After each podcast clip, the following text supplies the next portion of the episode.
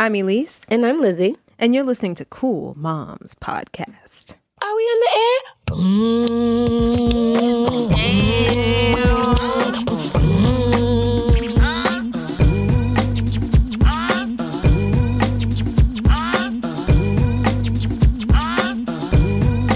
Hey, y'all.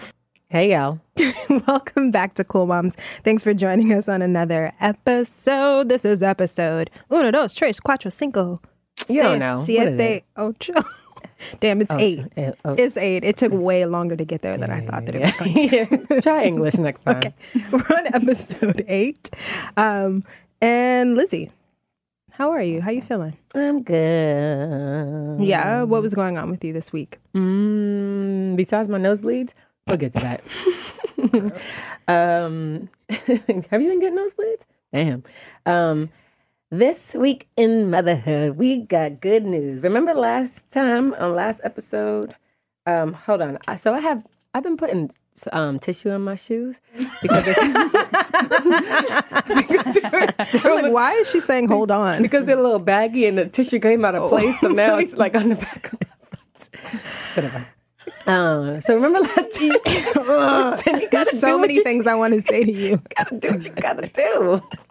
Keep your shoes on. Anyways, I'm not going to judge you because my pants are so tight. My vagina is like about to fight me. I, I had that. I, I, I spoke to you about that. That time you're sitting on the train and like Yeah. I'm just moving and squirming in the seat because the seam of the jeans are just pressing on my vagina and it's, it hurts. It, It does. hurts. So we're both having a moment. I'm sorry. Okay. Go ahead. You had an awesome week. I had an awesome week. I mean, I'm a little kind of uh jumping the gun here because it's only been three days. But remember the last time how I made this whole big deal about how I'm getting no sleep, how I pay for sleep?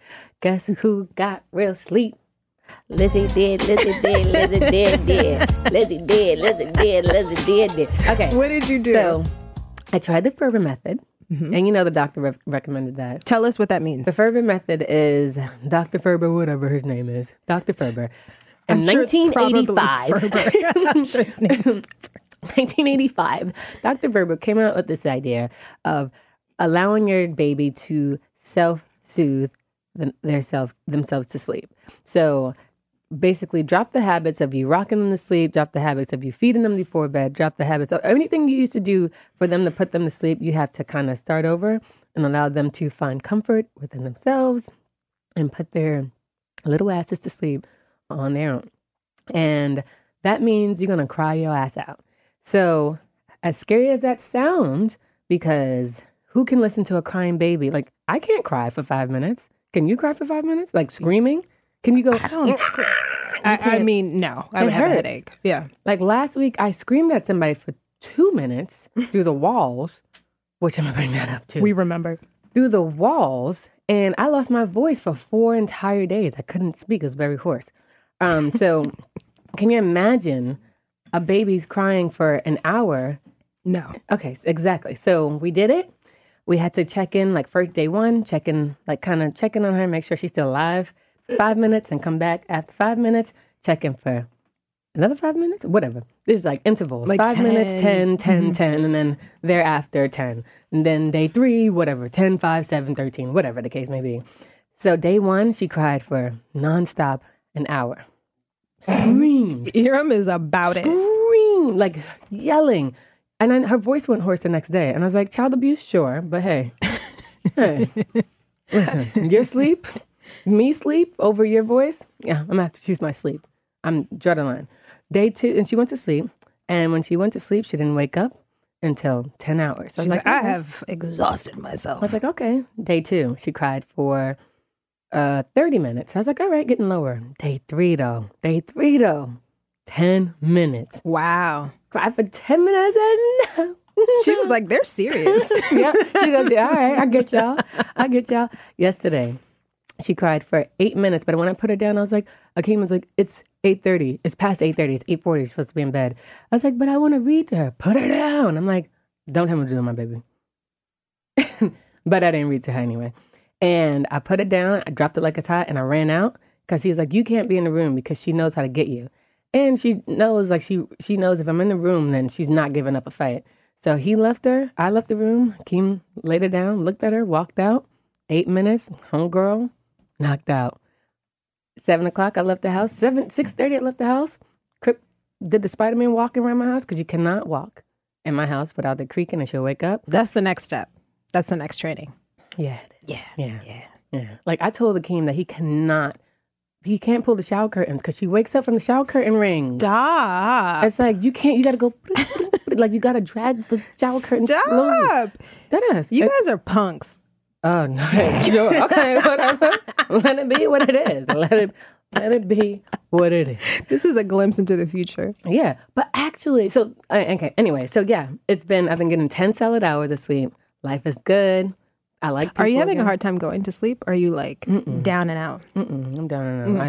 I, uh, I don't know. Keem sends me a few funny links that he's seen on World Star, Right. and then we fall asleep. Whatever. I have been um it's been a mixed week of highs and lows.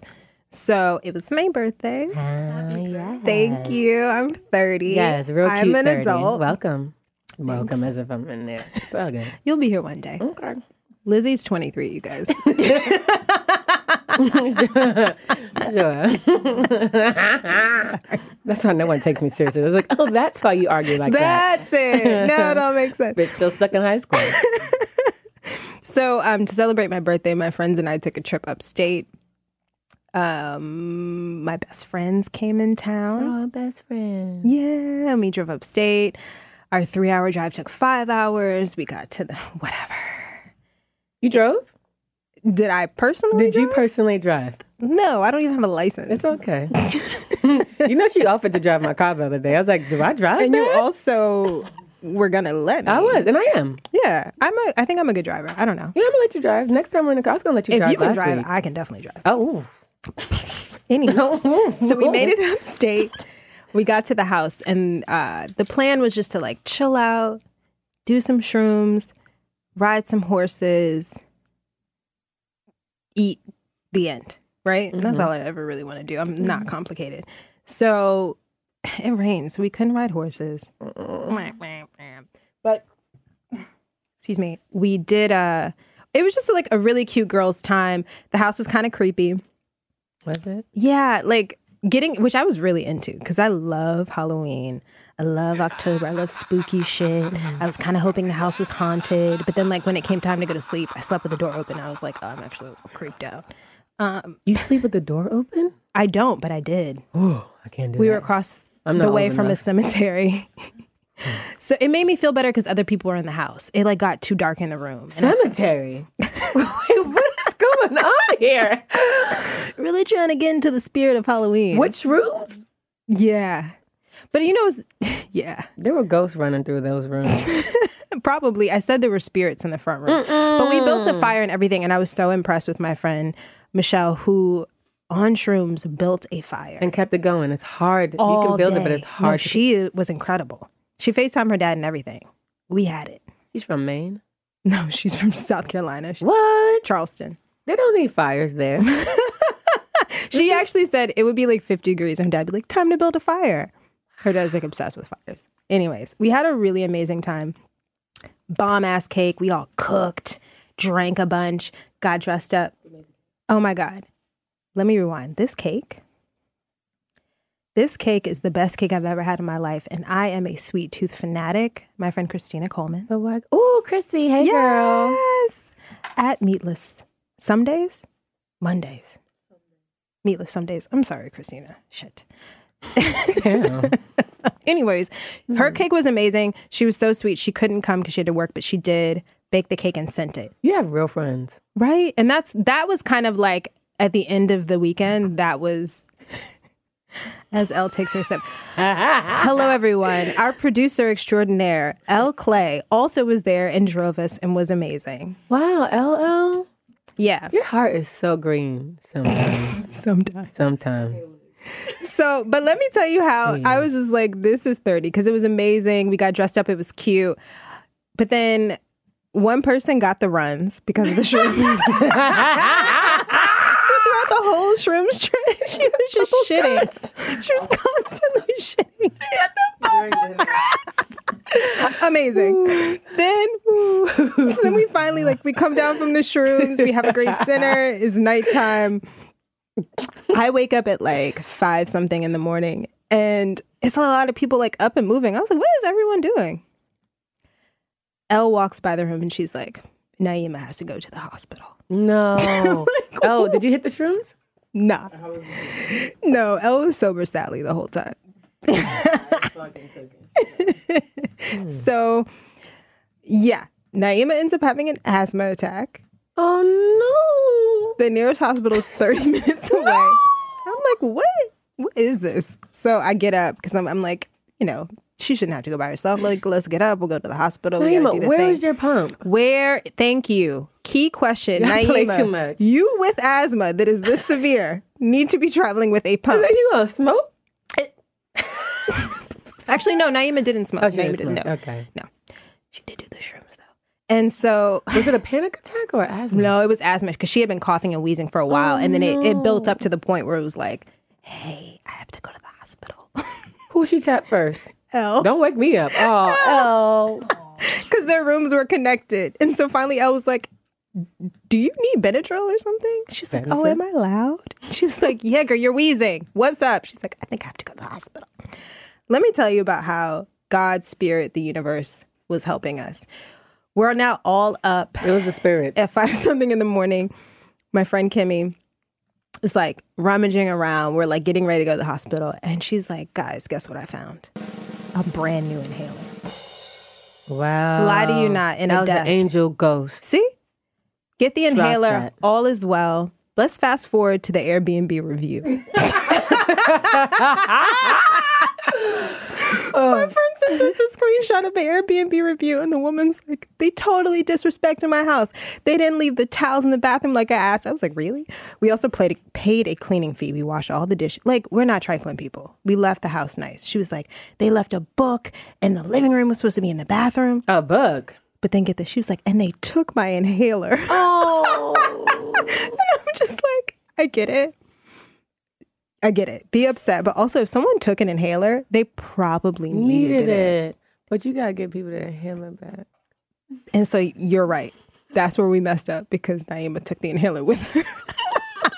So now somebody else gonna die up there. exactly. So I get her, I get her frustration, but she left a nasty Airbnb review. Wait, but who's who's the who's Michelle. under? I'm oh, sorry, no, Michelle. I'm sorry, Michelle. It's fine. Michelle also left a review on her. So, you know, whatever. What you gonna say? We're review battling at this point. What she gonna say? that I don't know what she said, but that's what happened. Now I'm back. My mom also stayed with Sergeant, which was super cute. She was Hey, so hyped to spend time. Hey Lola. Hey, mama. And uh, now we're getting ready for. Oh, before I even get to Halloween, this is where like I was annoyed with my week. So, as freelancers, as creatives, you know, we get this like carrot dangled in front of us of like, hey, we love your work. We love you. We want to partner with you. Here's a $10,000 budget. Make this thing show up one day and do the thing. Hmm. Yeah. So I was counting on this gig, right? We had gotten to the point where I had done three drafts. They picked an option. They were like, love it. Let's do it. We're going to send you over the paperwork, the contract. The next, so you know, at that point, you've spent the money. You're like, mm-hmm. great, I'm Yeah. doing X, Y, and Z. You bought your couch. Totally. You know, the next email was like, so sorry, change of plans. You can't do that to it. freelance artists. Like, you cannot. Do, like. This wasn't a thousand dollar gig, although I still would have been disappointed. Racks. Like cha-ching. I You was can't take ready. that from me. You cannot wave that much money in my face and just say, "Oh, sorry." So I was like in such a funk on Monday. I was feeling so disappointed. I was like, this is why I'm tired of my work and my art being monetized in this way to where now I feel disappointed about the effort. Like it just it took away a lot of times the joy that I feel when I make work. Trust. Trust. I, I I'm like annoyed with my manager. It's not her fault. I'm sorry, Audrey. I love you. But I was like, ah, why'd you give me this bad news? so it really had me thinking about uh, coming into my own and knowing the things that really bring me joy and how I want to make money doing those things and the things that I just want to do for myself. This is your livelihood, Yeah, so you take it very personally. absolutely. I'm like, these were my ideas. I spent time and energy like making art. I made three pieces of art for you. Oh, so what you supposed to do with that art now? Look at it. Put it in the trash can on my desktop. No. Be mad. I mean, I'm not going to use it. It's not like it was It's not relevant. To yeah, it was commercial work. Whatever. So I was disappointed, but it also led me to remembering like what it is that I love to do. And I really had to think about like what are the things that bring you joy? How would you want to spend your days? And I was like, I really love doing this podcast. Like Same. yeah, like this Same. this makes me so it doesn't matter what kind of day I've had. I I look forward to coming here and like talking to a new person and us catching up and I Looking just at Elle's face. right. Judgment typically. Mm. So She love us, but she be trying so hard to act like she. It's, oh, it's corny. It's played. Actually, it's so corny. played. But let's talk about who we have here today. Yes, we got a mama here. We got a mama. I like to cha cha. We got a mama.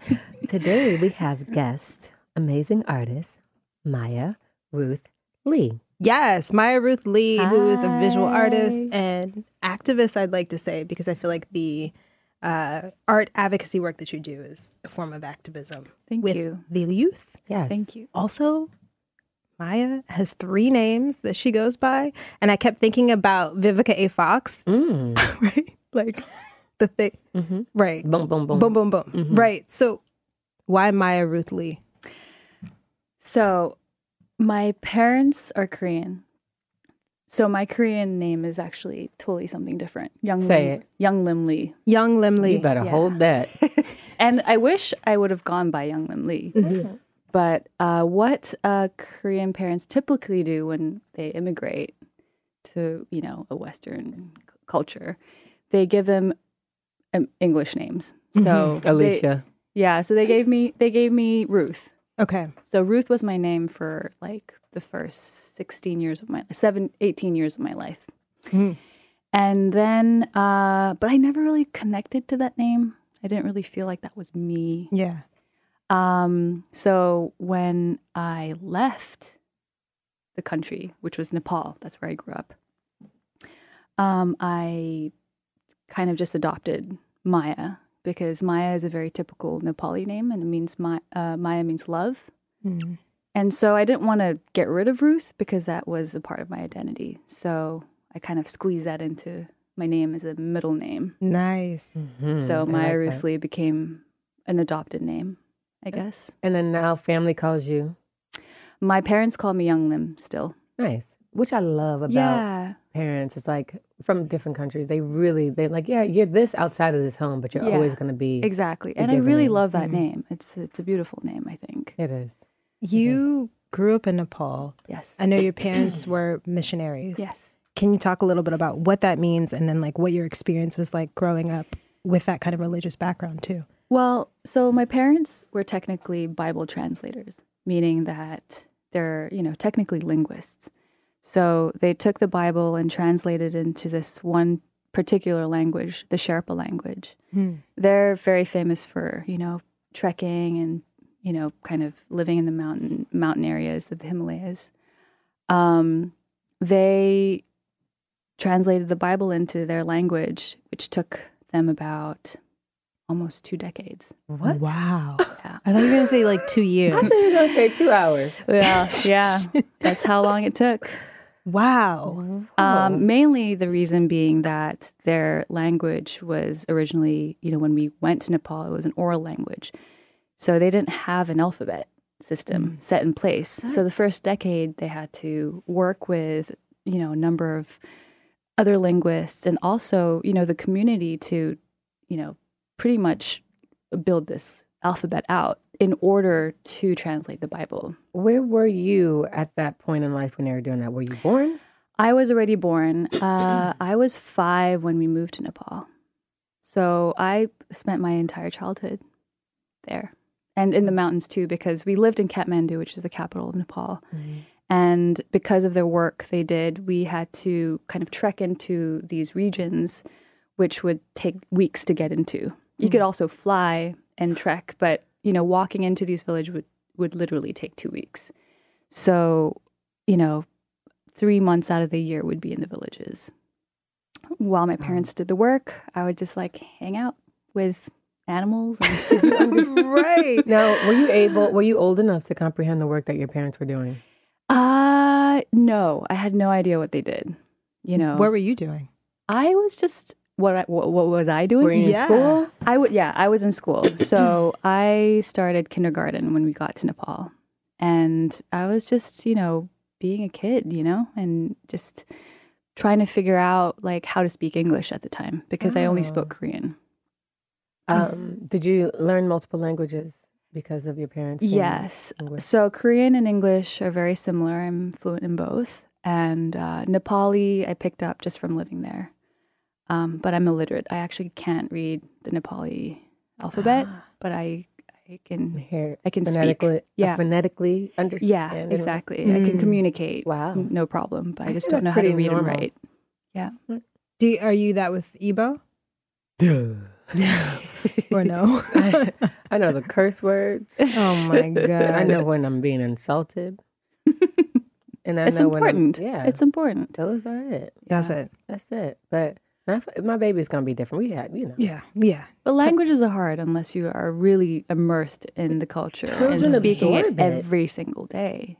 Children Something absorb it. Yeah. that I really admire about Nepali culture is the art and kind of like the folk art. I know there's like a huge emphasis on pottery, and so I'm just really um, interested in like, were you interested in art as a child, and how did um, Nepali art, if at all, impact how you approach work? Well, you were asking earlier about my religious background. So Mhm. my parents being extremely Christian, um, you know, uh, they were very dedicated to their job, and it was their calling in life. So you know, there was no question about like, what if it was like that was it. Mm. You know, for me, I wandered a lot as a child, and uh, I don't really know why because you know my parents were very influential to me, but I think it's because I grew up in such a rich, culturally rich country with so many other influences, mainly being Tibetan, Buddhist mm-hmm. art, you know, Hindu temples and colors and smells and incense and food and Rich dance. It, it's really rich culture. So, you know, naturally seeing that growing up, I was extremely attracted to that. And that was my natural surrounding. So I kind of naturally veered away from Christianity and I was like very into Buddhism. As a child, not really knowing that that was a religion, like that was, you know, like, n- you know what I mean? Yeah. It wasn't so much of like my belief system. I was just like more naturally uh, attracted to just like the way of living, I Mhm. guess. Um, which, you know, caused a lot of friction with my parents, as you can imagine. So you were vocal about that. I was not vocal about it, but I created a lot of art around it as a kid. So my parents knew that I was very, you know. What age are we talking? That This you, is like starting from the age of like around 11. Oh my gosh. Yeah. Be that self aware and that open at eleven. Yeah, I just remember just being like, there's something, there's, I don't, I don't, you know, there's something sus about what my parents were trying to Uh-huh. I used to my nothing against you know you know everyone's entitled to their own beliefs but you know f- personally from like how i was brought up i was just like not feeling it. I was like i i am not feeling this christianity. I really am you know i think You're being lied to. yeah i was just like you know i don't really i just i just didn't believe in a lot of things they were trying to teach me and you know i mean there's a lot of fundamental things that i do really appreciate too but just the everyday thing i was just like you know what i'm really attracted to this more colorful and vibrant Beautiful. culture Are you are you a practicing Buddhist now? i'm not actually i'm i don't really practice anything to be honest but uh i think it's just you know the way i approach life the way i approach people communication family like love i think it's affected me a whole deal um Has um have your family has your parents like questioned like what are you gonna do? How are you gonna raise your child? What religion are you gonna? Has that come up in conversation? oh yeah for sure Oh yeah. So my parents still live in Nepal, and you know, I think moving here to the states, I moved here in 2011, Oh, new. yeah, Very it's- fresh. quite fresh, yeah. And you know, I moved across like halfway across the con- like the country, I mean, the the world, the world, yeah. the world to you know Wait, from my so parents. it was Nepal, then America? yeah. Damn, what a time to be here. Shit. I know. Like my I know. I'm learning a lot, ground. guys. I'm Yeah. learning a lot. Um, but yeah, you know, I think a part of I think the subconscious reason behind that was to really like be on my own two feet away from my parents. Not that I needed any help from them. I think it's because they were, you know, growing up very much sort of overbearing in in a lot of Mhm. ways. Was it because of religion? uh, mainly? Okay. because of religion and i think i just really needed that physical space to really Mhm. like grow and my god a lot of growth you know Can you tell us a little bit about um, what brought you to the states, and then like, yeah, what does this growth look like over the past? Mhm. What's it now? Seven years. Like Yeah, what it's did 2011 years. look like versus today? so 2011 i came here with one rolling suitcase visiting my now husband Oh, hey husband. so Peter Sutherland, who's my husband, uh, father of my child, he and I met in Nepal uh, in 2010. And uh, long story short, we I sort of found him on Facebook. Ooh, I was in Nepal, and internet. I. This is like this is like pre like OkCupid, Pre Instagram yeah, pre Instagram, yeah, Yeah, definitely totally. pre Instagram. But uh, I just recognized his name, you know, like how you, you know when you I, I don't do Facebook anymore, but you know how people you may know kind of pops up like Yep. mutual friends Yep. or friends of friends. They get they recommend Facebook I don't recommends have friends. Facebook. Anyway, so it's sometimes they Lizzie, recommend friends. That's a good thing. yeah. I Not commend you for at least that. She'd be like, listen, I'm gonna need your bitch ass to post something. I You're, mean- you're saving a lot of time. But I'm on I'm on Talk Cool Mom's Instagram. Like, ooh, what's she doing? Nosy. Um, so yeah, I his name popped up. I recognized his work actually first. I didn't even know what it looked like, and I I knew the work. I had seen his photograph. He's an artist on the cover of a Korean photography magazine like two years back. So I was like, "Whoa, this is so Ooh, that's serendipitous!" You know, I was Yeah. like, "What are the chances?" And so I Facebook messaged him. Mm-hmm. Yes. Like, this is You me. I'm cute. I love I am that. cute. You're in my I- country. Yeah, Listen, I was listen feeling up. it. I was feeling it. I felt. Ve- I was just like, this is this is like, this is something. And so I Facebook messaged him. All I said was like, hey, I love your work. If you ever come to Nepal, let me know. And he was like, I'm booking a ticket to Nepal and I'm going to tell her. And then you finished it off with an eggplant emoji. oh my God. Peach, peach Peach emoji. emoji. Uh, this is like pre emoji. Hey, you know, pre iPhone. I did not have an iPhone then. But uh, so he responded immediately. You were right. Yeah, he did. And, you know, he's his background, he's from Colorado S- Springs, which in my mind is like the Nepal of America. Mhm. Mountains, beautiful. It's like a lot of hippies. It's like, it's gorgeous. airy. Yeah, airy, high altitude, all that Yeah. stuff. So he was like, I've always wanted to go to Nepal. Like, how can we make this happen? And so I was like, okay, let's do this. And, you know, my nature is I always have always been interested in teaching kids and running workshops and inviting artists and doing all this stuff. So I was like, would you like to teach kids photography?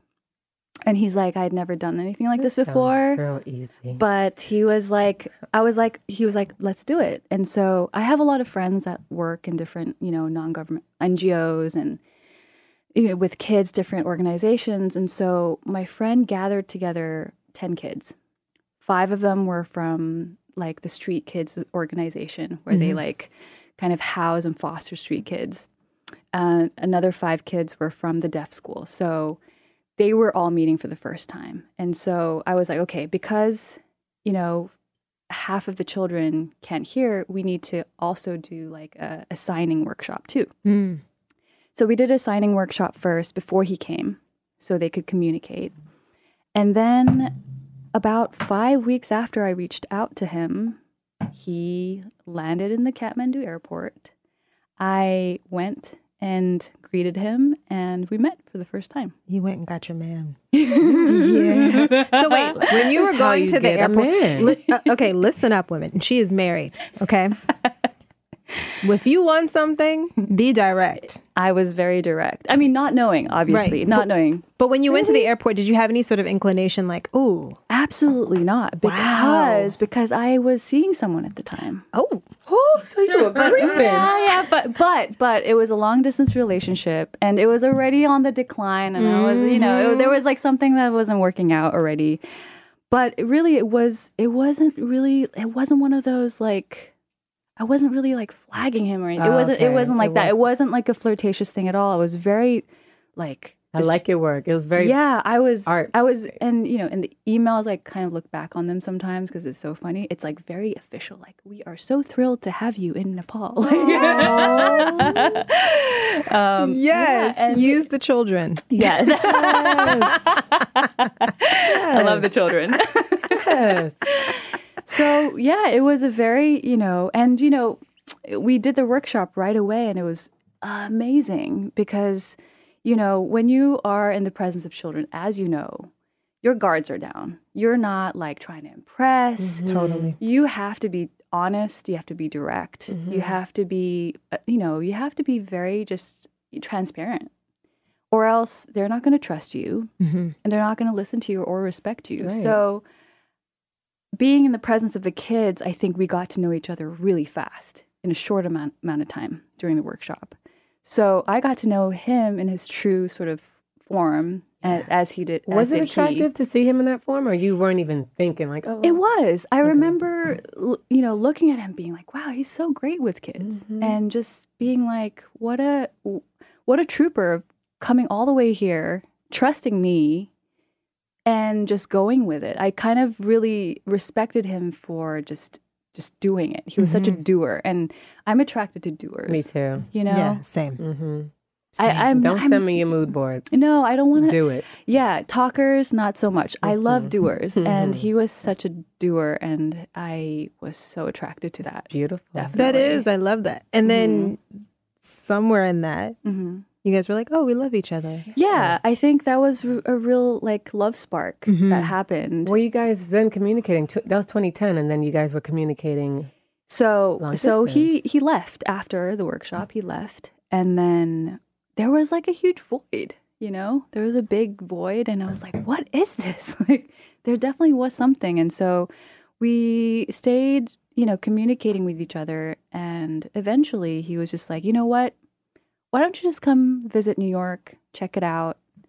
We will, you know, publish the books that the of the photographs that the kids took." Oh, and do a launch here. And he was kind of like he he kept it going, you know.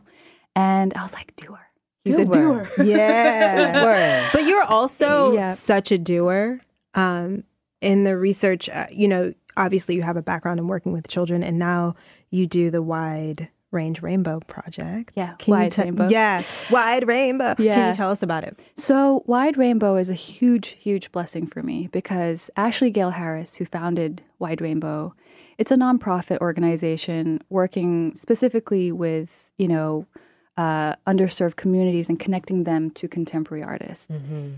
Um, I think it's a brilliant program because important to we're our in New. York, the epicenter of contemporary art, Right. one of the epicenters, and there are you know so many resources, artists, institutions, you know, galleries, studios, so much going on just in this small city in Brooklyn, uh, you know, in the five boroughs. So her main idea was just to connect the dots Mhm. was you know there are all of these communities that we are immersed in that we don't you know we don't really communicate with we are we have no no part of. So her thing was like okay let's let's connect these dots. Let's connect these communities with the galleries that they you know that they live next door to. Um, and she invited me on to be the director year two. Um, i've been doing this work for three years now and it's a huge blessing Yeah. I- Such I a love round of applause moment. It's so important. Totally. Yeah, it's, It's really so great. important. Thank you. It's it's yeah, I feel lucky every day. Mhm. It- because you know having also taught in new york city public schools there is such a gap Yes. In the um, what's accessible and then what underserved communities think is accessible to them. Exactly. There are students that have never been inside a museum, exactly. It's a huge gap. don't even know that they can walk into a gallery for free. Yep. Exactly. A theater, musical theater, all of these things. exactly. So, and this is why I, I get so passionate about this. Like, honestly, guys, everyone listening, if you are not in some way finding a way to connect to the the the youth, and either whether it's with your talents or anything, I just I can't respect you. I just I, I like I think it's so especially in these cities and these Exactly. marginalized communities where it's just such a dire need to really connect to the, the inner city youth. And you know, it's easy. It's mm-hmm. so Yes. easy So to make easy. these a conversation. Yeah, it's a so conversation. easy. It's I was just, that simple. Yeah, exactly. And I was blown away how easy these connections were were made because you know, as adults, we feel unwelcomed in galleries. Oh, museums, you know? absolutely. It's like a it's a very sterile Mm-hmm. it can be a very sterile environment. And so for these kids of Elitist. Yes, Mhm. of course. And so for these kids, of course, they're going to feel, you know, excluded or feel uncomfortable or, you know, feel unwelcomed. Mhm. So um, when we do bring, so we do on site workshops in their community centers or their schools. Uh, we also work with the Women Prison Association and uh, Red Hook Rec Center soon, Young Women's Leadership School in Bushwick. Uh, about six organizations now, and we're expanding into different neighborhoods as we go. Um, so we bring in the artists to come and do like a real hands-on workshop. So every artist, sculptor, uh, you know, a filmmaker, you know, uh, illustrator, painter, whatever it is, they have their own medium. You know, it's it's a very special talent and technique they have. They bring it in in a very simplified form of two hours, um, and it's interesting because in the beginning, everyone you know explains, kind of makes an introduction of what they do, and it's a humbling experience Yeah. for these celebrated artists to talk to middle school girls about what they do Right. in a very and and communicate to them what that And is. middle school And then watch them rough. reciprocate, yeah. Listen, if you know anything about kids, about teaching, education, middle school is like the last group of students you Oh, want yeah. to be You teaching. do not mess with them. They will fight you, and I you used to can't teach middle back. school. I had somebody curse me out and tell me her sister was going to come beat me up. Yeah, and, And I the was sister would. nervous. It, I it- know. yeah, It's like, that's it's crazy. scary. I remember, uh, you know, uh, teaching a workshop, and I was scared of these girls because you know, yeah, because you know they're really hard to impress. Mm-hmm. And I, but I, that's what I love about them. They are, they are energetic. You Yeah. know, they, they're sassy. Yep. But once you get to their hearts, you just see how pure got them. and beautiful they are. They're loyal. And it's like They're that's all you needed. That's all you needed. Just to- Exactly. Just to, open them up. Yeah. Totally. Because they're just so some of them, not all, are just so closed in just because of the community that they Of live in. course, Like you gotta fight to survive. Of course. And, you know, this is a safe space that we create. So mm-hmm. they know coming into the workshops that they can be silly, they can be goofy. Mm-hmm. They, there's no authority. Yep. You know, this is an after school program too. So there's no teacher. We are, you know, we're more like listeners or mentors. Mm-hmm. We're not really there to like tell them what to do. They can do whatever they want or participate mm. or not, you know. So it's a it's a special it's a special space. And what we also do is we take these girls out to the MoMA, Whitney, uh, you know, uh, galleries to not just see the artwork, but to meet with the woman. And this is oh, I forgot to mention this is female focused program. Oh yes. Yes. So we they meet uh, with the women who are in charge. So the curator, the artist, um, who are in charge to show them that women work in very important spaces. Mm-hmm. Um, there are jobs like being a cur- curator is a job. Right. What is that? What does Yeah, that mean? what we had? Rejeko here, and she was like, "So many people don't know what a curator is. I love is." Rejeko. Yeah. I love her. Exactly. So it's just really informative in a lot of ways too. I um I'm curious now because you do this advocacy work because you work within the visual arts. Mm-hmm. How did your experience in pregnancy because this is like the ding ding ding Yes. question Mm-hmm. and now raising Nima, how has that impacted how you approach your work, visual art and advocacy work? Well, priorities, right? priorities totally reshifted. Now Nima is number one priority. Uh, and everything else kind of has to just fall in place. And it took a minute for me to realize what the priorities were and how it would work, or if I could even work and do all these jobs and, you know, run around and like care for others. And, you know, but it's it's sort of like a juggling act, and you guys know how it, how it goes. And um, the way it's affected my personal work, it's. I said this to another friend the other day. It made me more relaxed about it, actually, Hmm. in the sense that I couldn't care. Like I didn't have the time to really like tweak the details and really like spend too much time on it. So I had to like I had to call it a day. When it's when when I had to call it a day, I had to call it a day. Right. Um and be more uh you know, soft on myself, not be less hard on myself. Yeah. Cuz you know, when I'm just in my own headspace, I can I can treat myself pretty badly. Yeah. Don't do that. I had a meditation I talked about, and I was like, I spoke to my inner child, and they were like, "Would you treat your seven-year-old Elise self like this?" And I was like, "No, No. Yeah. never." Yeah, I mean, we're like our worst, you know, critics sometimes, and uh, that kind of lessened just because I don't have time to do it, you know. So, Yeah. um, it made it somewhat easier in a way to just make work and just be okay with it. How how old is Nima now?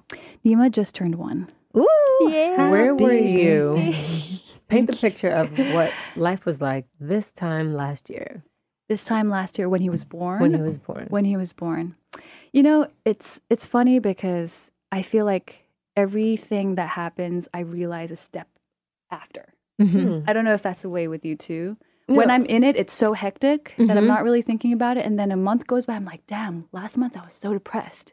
Yes, Do you get that? absolutely, absolutely. I don't realize I'm in it until I come out of it. Exactly, Totally. because it's it's sort of it's all happening at once, and you're just like on a daily, s- not a, I don't want to say struggle, but like you're just trying to survive every Mhm. day. Um, this year, this this time last year, I think I was having a pretty tough time. yeah. The birth was really difficult. Nima was not so big. I mean, he was eight pounds eight ounces, but he was a lo- he was like a long baby. He was Mhm. tall. He had you know wide shoulders. It took me a long time to heal. What's a long time? I want to say about like seven months. Okay. Yeah. Did you end up having a C-section? No, I had a vaginal birth, but my, I had a I had a back labor, meaning that he was Mm. he was facing upward, looking up, not Okay. facing down. Post Yeah, Yeah. interior.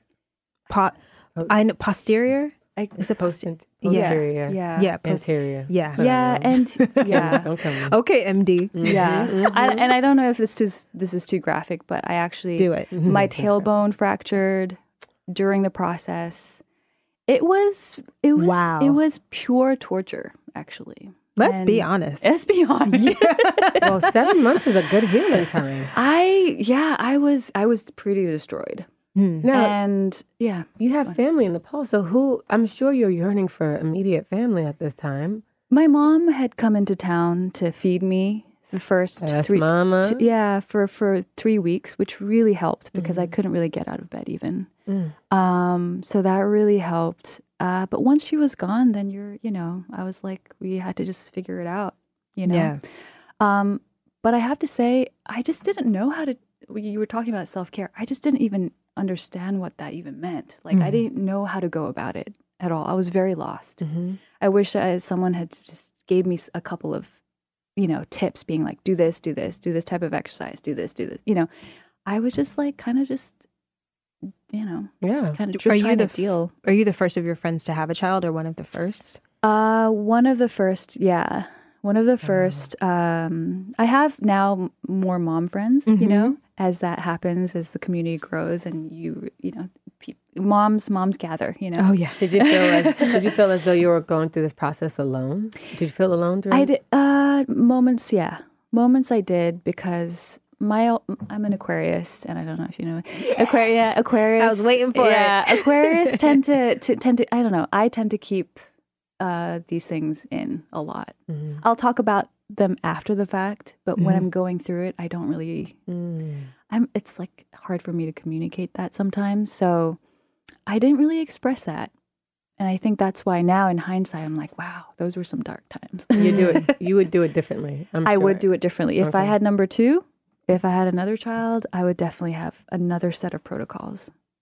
But yeah, it's everyone deals with it differently. I Very guess you know. I am. hmm Yeah, like I'm so I love hearing birth stories and hearing that honesty about because I think especially in motherhood, hmm you're like on um cruise control, pilot mode. Totally. can't- Auto. You got auto. auto. And you Thank have you, no autopilot. other way to go. Autopilot. Yeah. You're just doing the things that have to get done and you're not checking in with self like, "Hey, how are you feeling? When's the last time you Showered. Mm-hmm. right? When's the last time you went to the bathroom? Put lotion on your Absolutely. ashy ass Yeah. skin. I was ugly in January and oh, February. oh, oh. Were you? I was hideous. And I felt that oh. way. And it came was like, you're so beautiful. And then I looked back, and if I scroll back, I was dry. I looked decrepit and I looked like a reptile. I didn't It look dry, bad. but I had the sa- I've said this. I had the same ugly tan suede leggings on. God, God, I had one of those. they were micro suede. Mm, Disgusting. Making me itch. But wait, I want to talk about pregnancy fashion really, really fast because I think a lot of the ways outside of your work that people might recognize you and know you. Ew, ew, ew. It's from the runway. What's some runway music? You gotta work, Come here. work it out. So I'll say you were you were such an inspiration um, because I saw you walk for Eckhaus Latta, Mhm. I cost loud. Thank you. Yes. and I was. Oh, Oh, yes. you know how YouTube how, pronoun- how to pronounce it. Eckhaus Latta? Me and my pronunciation. it's okay. good, Things you're different. I mean, I'm okay with What it. is that, German? To be honest, I thought it was made up, TBH. But, anyways, you've probably seen Maya because Maya, and all her beautiful pregnancy glory, walked the runway. How far along were you? I was 35 weeks at the time. I remember that out. photo. Pretty close. I definitely remember that photo. Mm. And I think I remember seeing it when I was pregnant. I was like, oh, this is a new get up. Right? Oh, we can do this now? Mm-hmm. They're putting us on the runway? Let's, let's explain. It's basically it's like a thermal, a button up a Henley, Yeah. a button up Henley, and then she had the buttons where her belly was popping out, the little pregnancy. These How snap snap buttons Yes, were just it was- opened it up was around exposed. the- Can you the talk about how that came about and how you how are you feeling about self when you were pregnancy? I have to say, because birthing was traumatic. You know, pregnancy was great, and I know some people struggle through pregnancy. I had a really happy pregnancy. Felt really hmm. good about myself. Was smiling all the time. My, even my husband, you know, commented every day. You're you look you look great pregnant. You look really good, and you oh. know it felt it felt I felt very myself. I have to say, and I knew that those were my last like glorious moments alone. Mm. So I like really soaked it up. I did stuff alone. I really tried to make time for friends and, you know, really tried to enjoy my time. So I was already like feeling great. And my friend, who actually is the casting director, had just given birth. So, you know, she was like, you know, my my first mom friend being like, Yeah. "You got this. This is amazing." And then she was like, "You know, what? How would you feel if I asked you to walk the runway?" And, you know, I was mm. like, "You know what? That sounds fun. Let's do it." You know, I felt very confident about it. I was like, "I don't even need to suck my stomach in. I can just mm-hmm. like, Yes, that's the best. Let it hang, let it hang, I can I can just do whatever I want and mm-hmm. all I need to do is walk, you know? Yeah. So I got there, I was there for the fitting. They put that dress on me and everyone I could just see everyone's reaction being like, "Yes, this is the outfit." And I was like, "All right, guys, whatever." Because I'd been looking at my stomach for 9 months or 8 months or whatever. So I was like, "Whatever. I yeah, this looks great." And uh, we lined up for the runway and I remember just being I was like about to walk out and the PR director came. She's like, just watch out. This is totally gonna be a thing. Like Mm-hmm. just And just was. she was like, look out for it, it's gonna be a thing. And I was like, huh, what? And then I just started walking. And I remember walking my first few steps and I heard like Yeah. I was like I was like, oh right, this is really weird. Like this is not a conventional Isn't that thing. interesting? so I was like, Pregnancy oh, fashion cool. runways, you don't Mhm. really think that they can unite. Yeah, so it was Better really Go ahead, Maya. It was fun. It- I- yeah. Okay. I, I have to say it was fun. And you know, it's a good memory. I'm going to share it with Nima when he's like older and be like, that photo. yeah. And I'm just to be like, this is you in the belly. You, Yeah. you like, Look what you were already doing before you got here. yeah. I love that. That was Nima's energy, not mine. you know? Okay. Yeah. Maya, thank you so mm-hmm. much. Thank you so much for having us. for taking the time. that was so fun, guys. I'm glad. Yeah, that was really fun. It's such a pleasure to connect with you. And if you hang around, yes. hang I'm, around because I'm going to listen to you guys. It's that time again, sliding in our DMs. This person is from Brooklyn. Her, she is at Team Brooklyn Babies. Mm-hmm. Hey, girl. And she asks, What does your support system look like? If you have one, do you have family nearby? If not, how do you manage on your own? Do you have paid help? Do you have friends? And friends might feel like family, but I find that it's different when you have kids unless they're actually willing to come over and stay anywhere from two hours to two days, depending on what's needed. Everyone obviously has their own lives too. What are our thoughts? What does our community look like? What does support look like? Lizzie, what does support look like for you? Um, support. I was just. I think we said this earlier. It's like I do have a a nanny, but when you say that, it sounds like I got money and I don't. Oh, get over it yourself. does. It does. Lizzie has a live-in nanny. But it sounds like I and got that's money. but let's talk about that's real and Okay. so let's let go of like how we think it makes us look right. and like the reality of it Okay, so the reality is, um, and the funny thing is kind of the opposite because I cannot afford daycare. I cannot afford it. Right. It's very expensive. Um, and I look at these prices and I look at the mothers and the teen moms who are dropping their kids off. I'm sure people who have stipends, but I'm sure if on paper they're gonna be like, no, but you got to pay full price, and I can't afford to do it realistically. Neither nor my husband. We get, we just can't. So luckily we got that bottom man money. We have Jamaicans in our family. As one half of us is Jamaican, Akeem. And with that comes this uber and this abundance of support and this auntie team auntie team that is willing to fly from Jamaica, take time off, literally take time off of work for six months Wow. and hang out and live with us I and want do what it do. And right? they cook, we get I curry try to. I try to use Lizzie's nanny sometimes. And sometimes she- yeah, absolutely, and that's the support that they did. And in fact, my my dad was in the hospital a month ago, and my nanny went and uh, my my nanny, Lorraine, a sweetheart, she went and helped out my family, Hmm. helped out my like clean the house for them. yeah You know, it's like this just we- this nurturing nurturing ability that I don't know. It's just so beautiful. Not to say that my family, no, my family ain't doing that. I don't know any aunties or uncles in my family who's willing to do that from Nigeria. yeah Truth, truth be told, I don't have that. And Lorraine has to go back next week, so I'm sad. And I was really Forever. sad. She's coming back. She her visa. Oh, okay. so um, she just came. Family friend came, hung out with us. Her visa ends, so she's like, you know, I want to come back in this country, so I don't want to overstay my visa. yeah. Right. So I was like, what are we gonna do? And then guess what, guys? what This morning we got a phone call from Akeem's mama. We got another auntie who's coming the day that she leaves. I was like, Stop oh my it. God, what is this? Is That's a, amazing. that- that's a jackpot. it's a Yeah. jackpot. Yeah. Because honestly, the my mom texted me. She was like, I don't know what you're gonna do. And I was like, I don't know what I was gonna do. We have to go to work. We have Right. bills to pay. right But I also don't have. I mean, we would have to put her in a daycare across the street, but she's she's closing at the end of the month. So that wasn't Um, a real option It wasn't a real. uh, It wasn't a real. Option. but now you have the auntie team now we have an auntie team. So now it gives me another six months plus, and then I can rotate Lorraine, and yeah then six months you'll figure that out that's was- plenty of like yeah because ultimately we're not in control of everything and we got to let the universe work Mhm. and it's working Mhm. What about you? What do you do? Um, I have an incredible. So uh, you know, I've said this many times before. My partner and I don't live in the same state. He's here part of the time, um, but a lot of the time I'm alone and I'm raising Sergeant by myself. So I have um, an incredible community of friends who have like really stepped up. ride to die. Ride or dies. I feel like I must have some done something good in life Mm-hmm. because the women around me are so. Th- oh, Oh, damn. Is one of them, even though she's a hater. but the community of women that I have that surround me and support me and love Sargent so deeply, um, it, it really, I could like probably cry about it right now, but I'm I'm very grateful. it's amazing. Like I don't know if you shared the story when you got locked in the bathroom, and then Elle, and then the baby was outside. Okay, the- hold on. I'll tell the quick version. Thank you, because I was about to cry. So let me like get over my Oh my gosh! You, can cry first. You can cry first. Jesus. Um, here's a great example of the type of friends that I have. Sergeant is in the playpen watching Sesame Street. Okay. I go in the bathroom. Lizzie and I are on a very important work call, right? Trying to be super professional.